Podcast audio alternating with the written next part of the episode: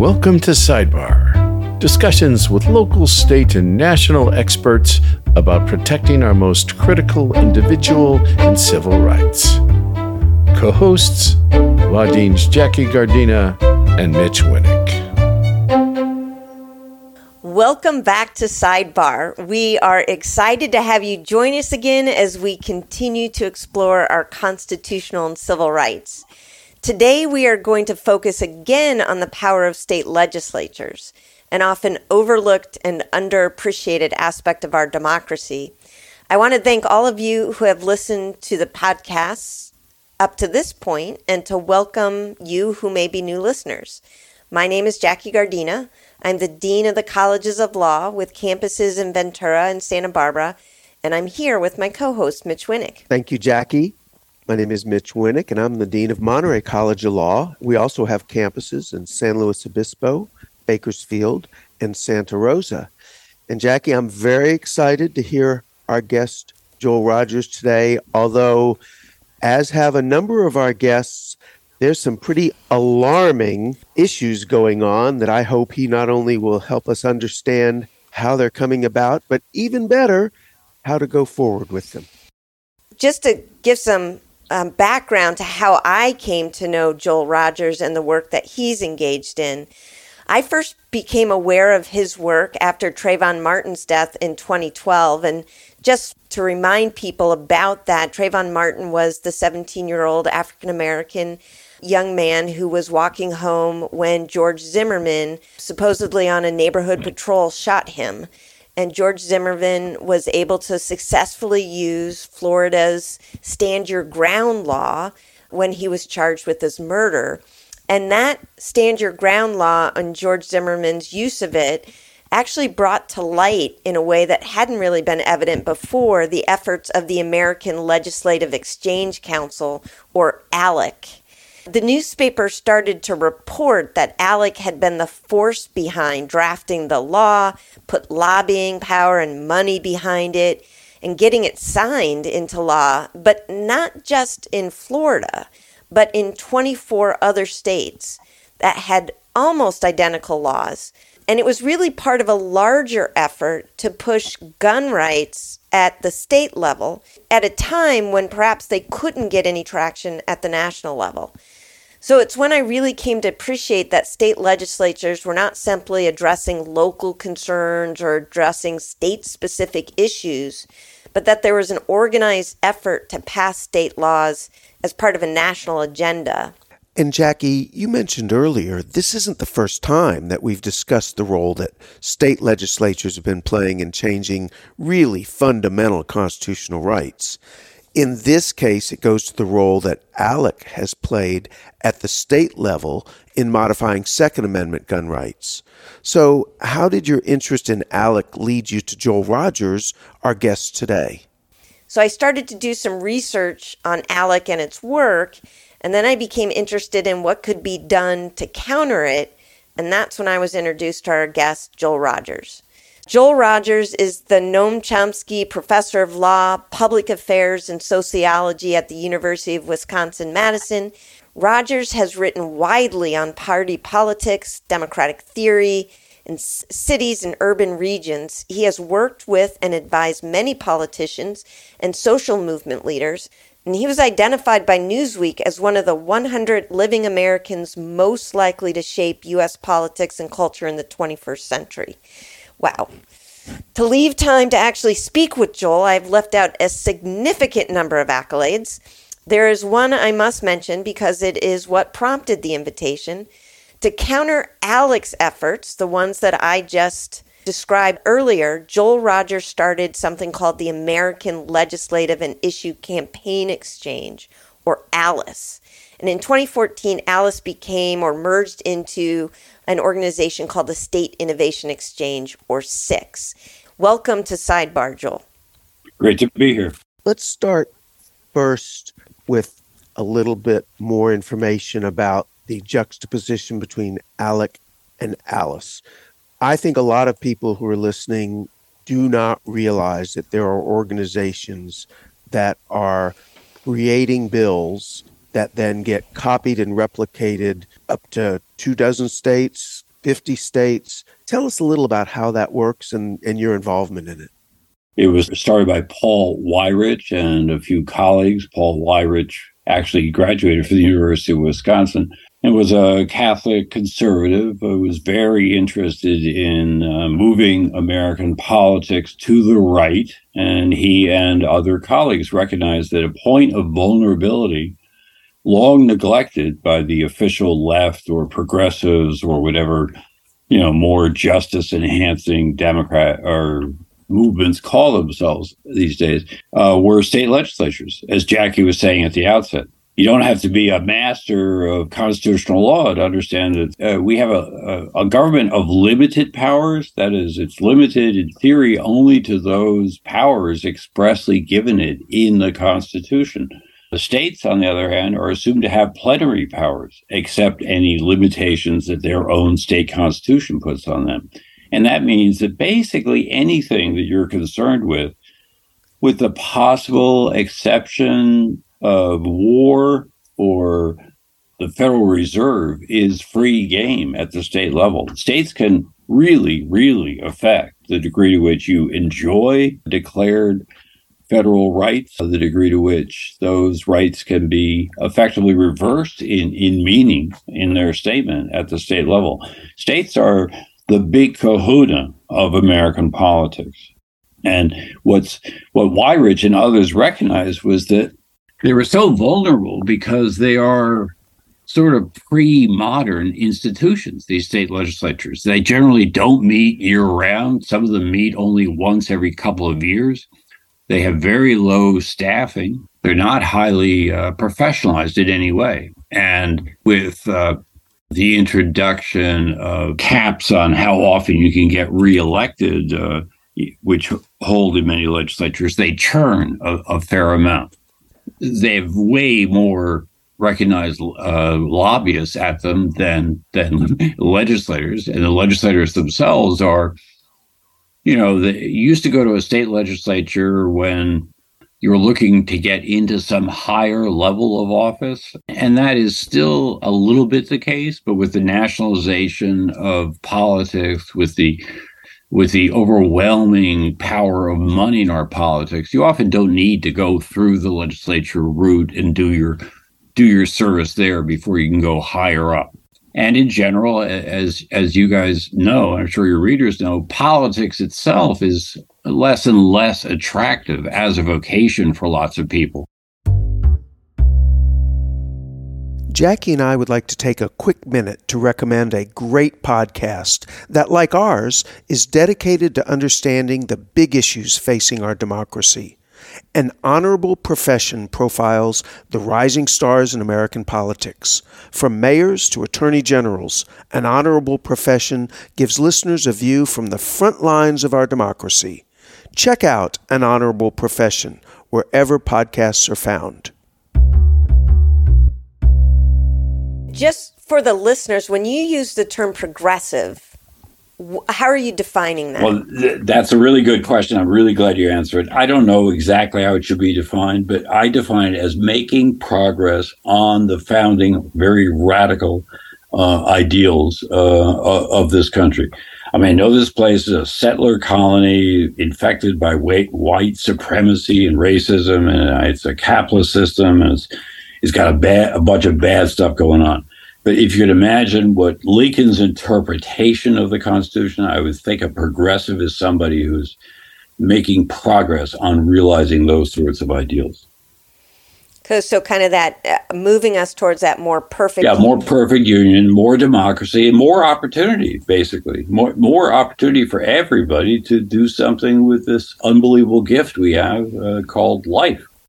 Uh, what Weyrich recognized, though, and what the, the right in general recognizes uh, and acts on much more successfully than progressives, is uh, the hard work of doing politics. And it's hard only because it's often very boring. The hard work of doing politics is the way in which you get real power. Outside of being a gazillionaire, that's one way of having real power. The other way is by capturing and controlling public power. So Weyrich recognized very early on, and his colleagues recognized that these state legislatures were people basically who you know, were not really that into what they were doing. They never got the respect that uh, constitutional offices at the state level got. And they were very understaffed and looking for some way to do their jobs more, not necessarily a higher degree of self respect, but a higher degree of efficacy. And so that if you could get a bunch of business people around who wanted to get some law passed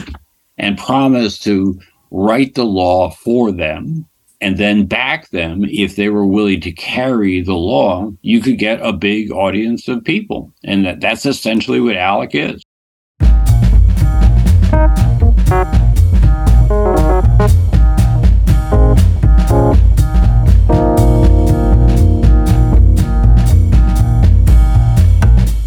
We're going to take a brief break to hear from our sponsors, but when we come back, we're going to talk with Joel Rogers about where does ALEC get its money?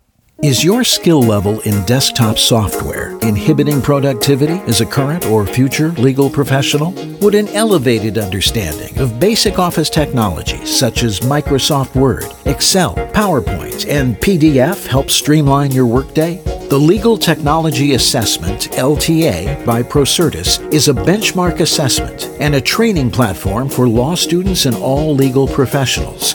Our online application establishes fluency within the most widely used tools of the trade. Procertas is reshaping online learning. Come check us out at www.procertas.com. Welcome to the future of legal intelligence. Trellis a state trial court research and analytics solution.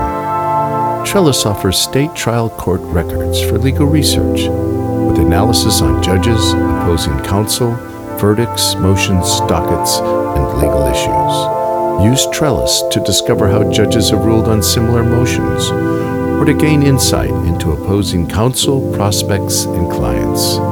To learn more, or to request a Trellis demo, reach out to Mike Suarez at mike at trellis.law or visit our website, trellis.law. Welcome back to our conversation with Joel Rogers about state government.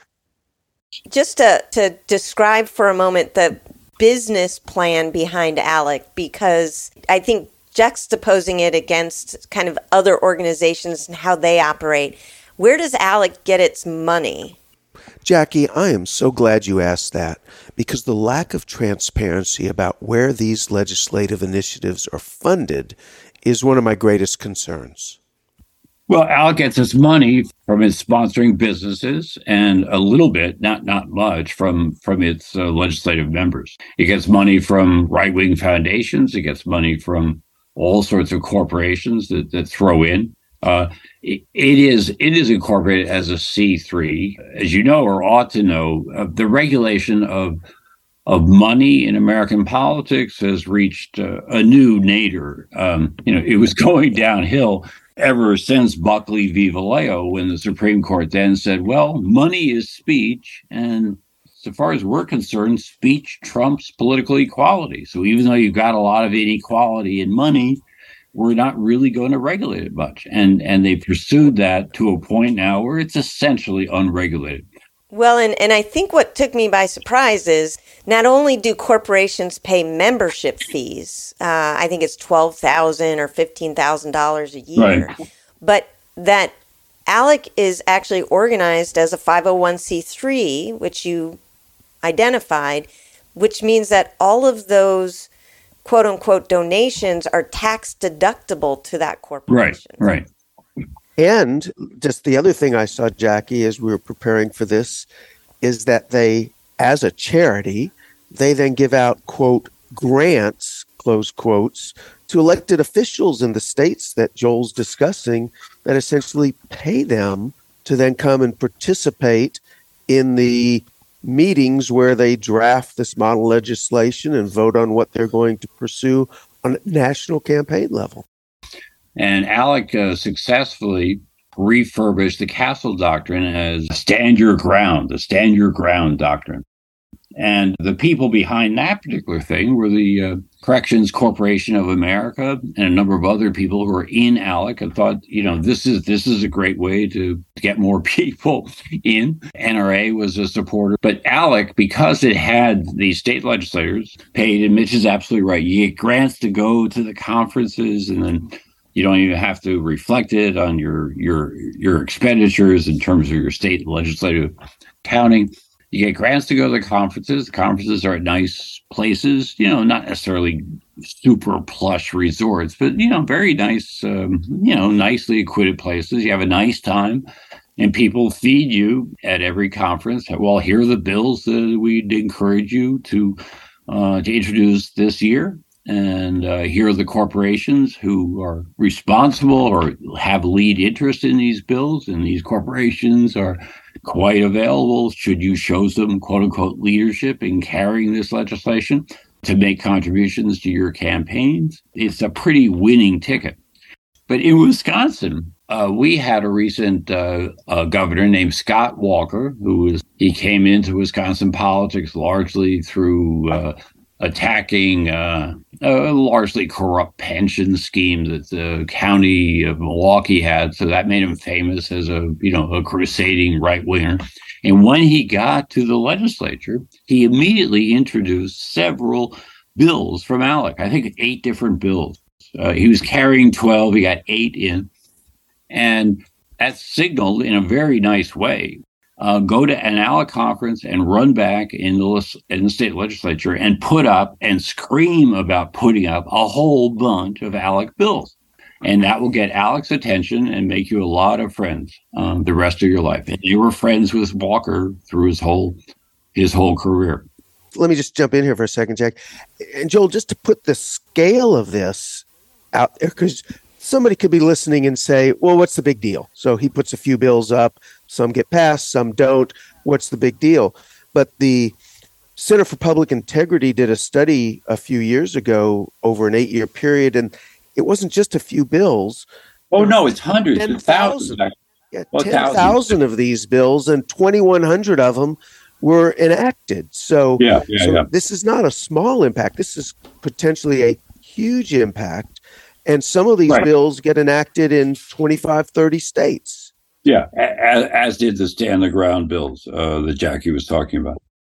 Joel, at, at the risk of, of kind of being doom and gloom here, nah, we nah. started by talking about some of the, the fears, and, and that is really what worries me is is after I read some of your materials and dug more into ALEC and even what Alice was doing in response, what I worry about is the process deceptive titles in bills that mislead the voters mm-hmm. as to what's actually going on.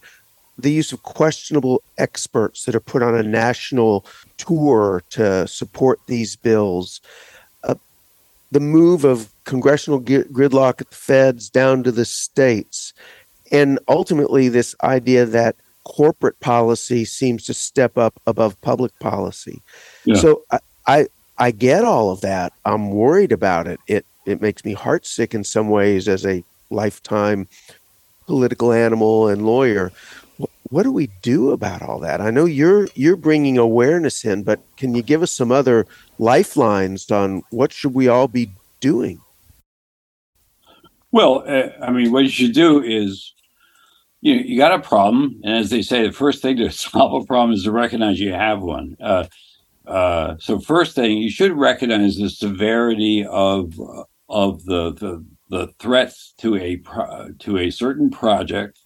It's not a uniquely American project, but we, uh, you know, we're the first. Uh, I don't know, gigantic, uh, multiracial entity out there pushing this pretty hard. Uh, it's called democracy. It's the idea that people should be free and equal in determining the conditions of their own association, how they want to live their lives. And that's a beautiful idea.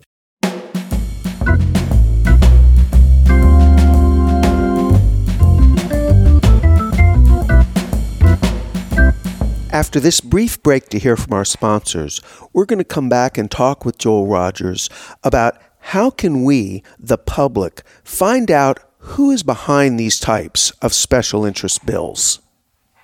The hybrid online JD program at Monterey College of Law offers the flexibility to attend classes remotely. Two factors for me when choosing a law school were that it needed to be accredited and offer an online option. The hybrid program allows me to attend classes remotely, which really helps fit my professional and personal schedule. The program is structured and rigorous and taught by professors currently practicing in the legal field. To learn more or to apply for their next term, visit montereylaw.edu.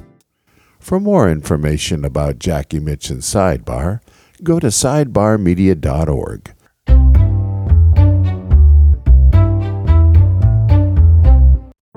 The future of law is protecting personal information online. It's ensuring patients' rights are protected. It's knowing how to manage your own business.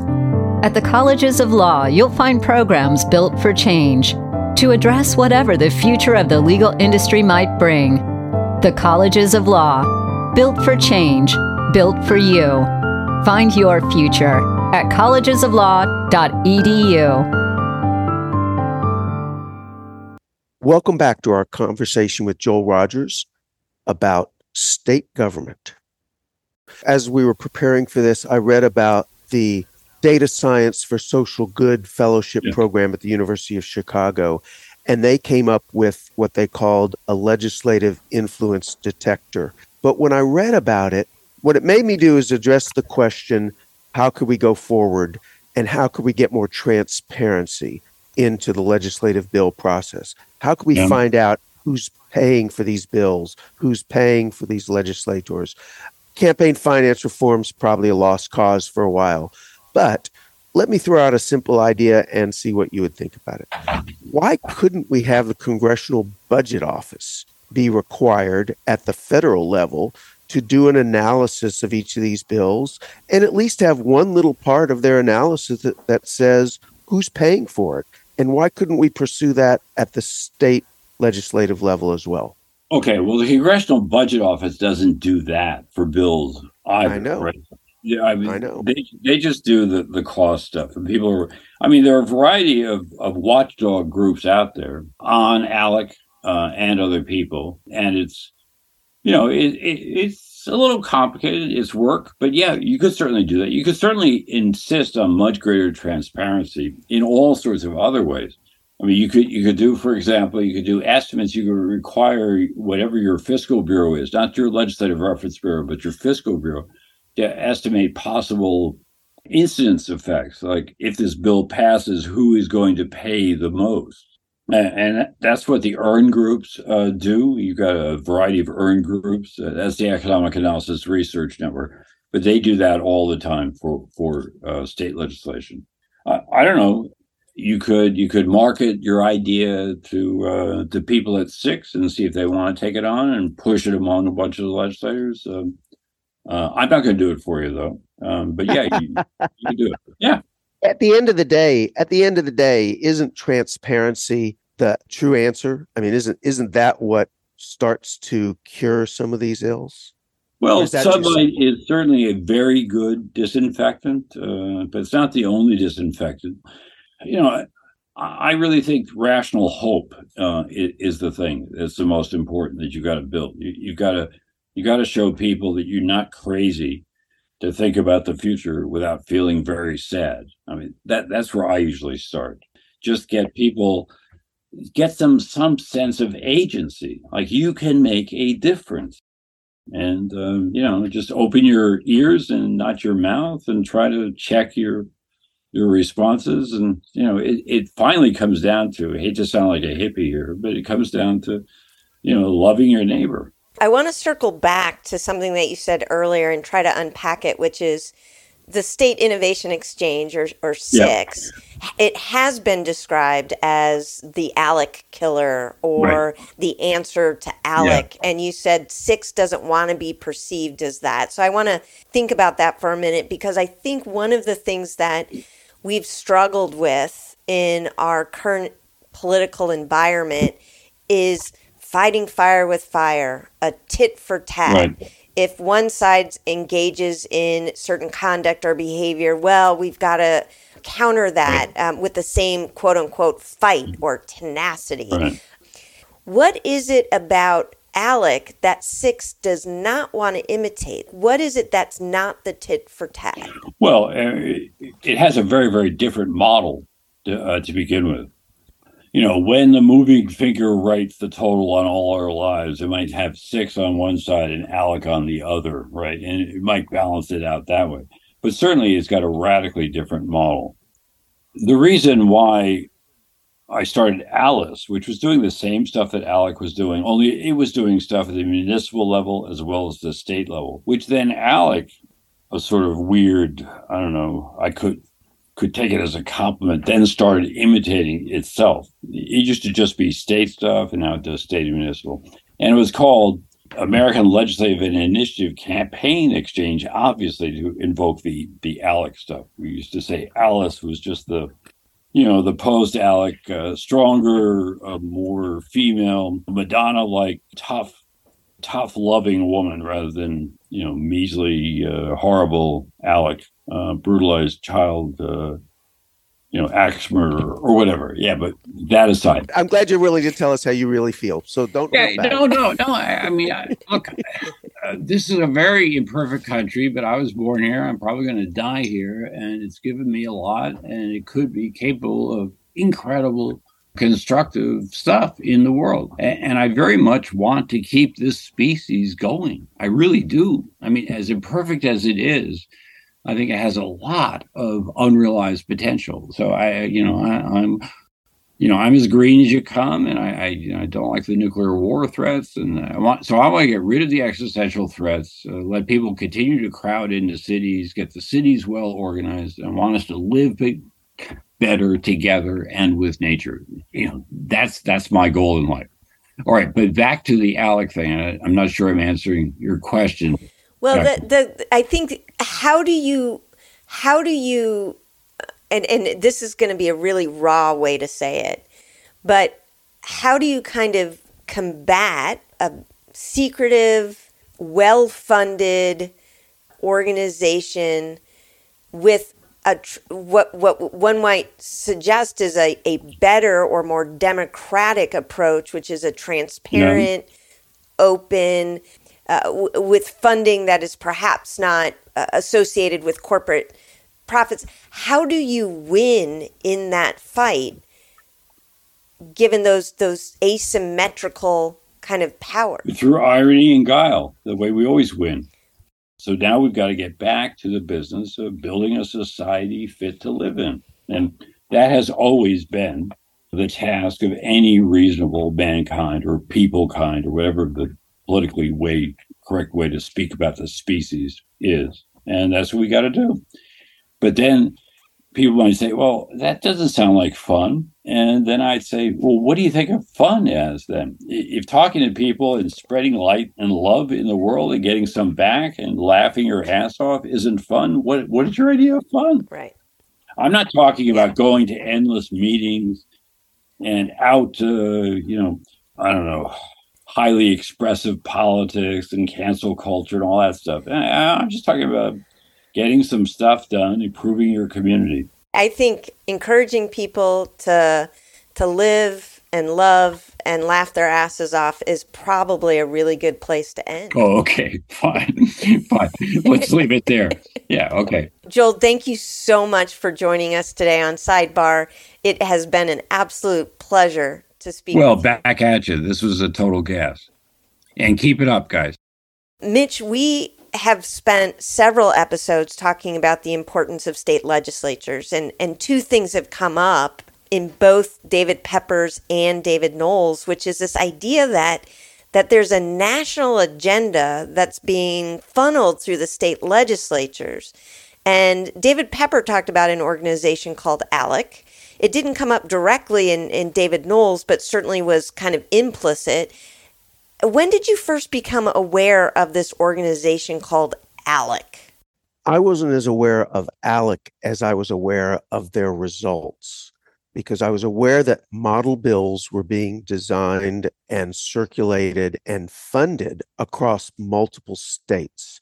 It really wasn't until we started listening to the issues related to state government and how powerful state government is becoming in this country that I realized that model bills, funding model bills, funding experts to go and talk about model bills across multiple states were coming from this organization called ALEC. What ALEC stands for, it's the American Legislative Exchange Council, or ALEC for short. And it is a national organization largely funded by corporations that basically drafts bills and successfully across the country gets almost identical bills passed in states. Mitch, the first time it came to my attention was with the Stand Your Ground law in Florida when Trayvon Martin was killed and George Zimmerman successfully used it. And the newspaper started talking about how the Stand Your Ground law didn't just exist in Florida, it had been passed in, in 24 other states.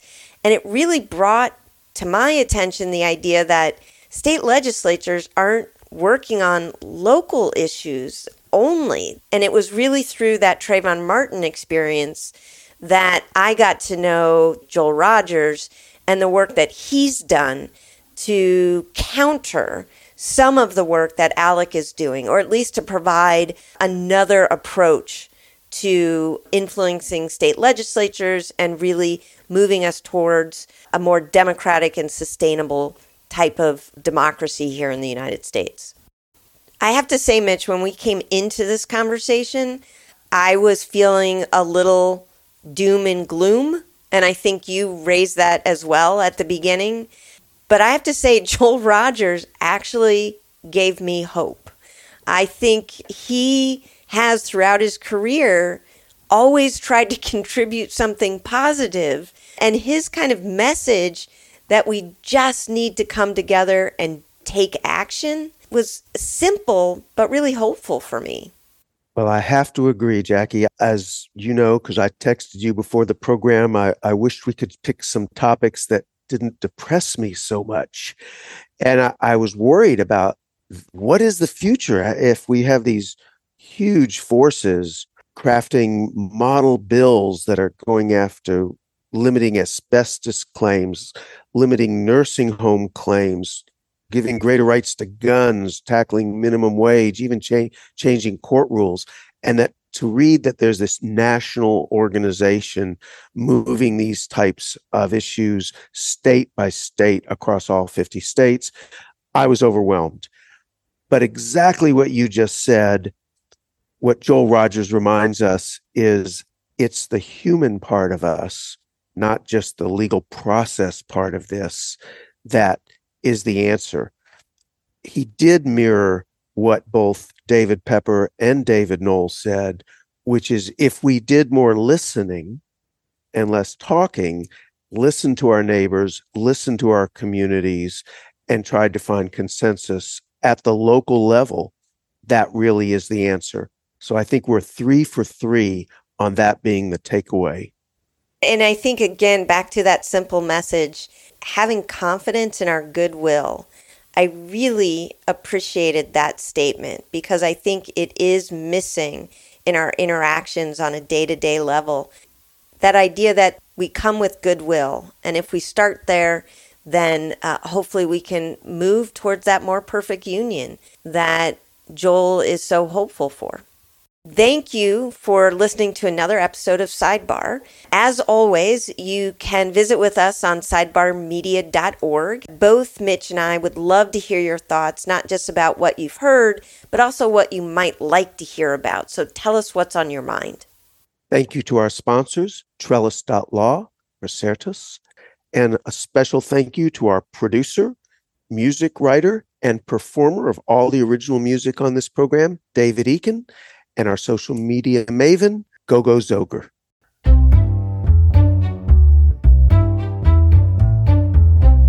Colleges of Law and Monterey College of Law are part of a larger organization called California Accredited Law Schools.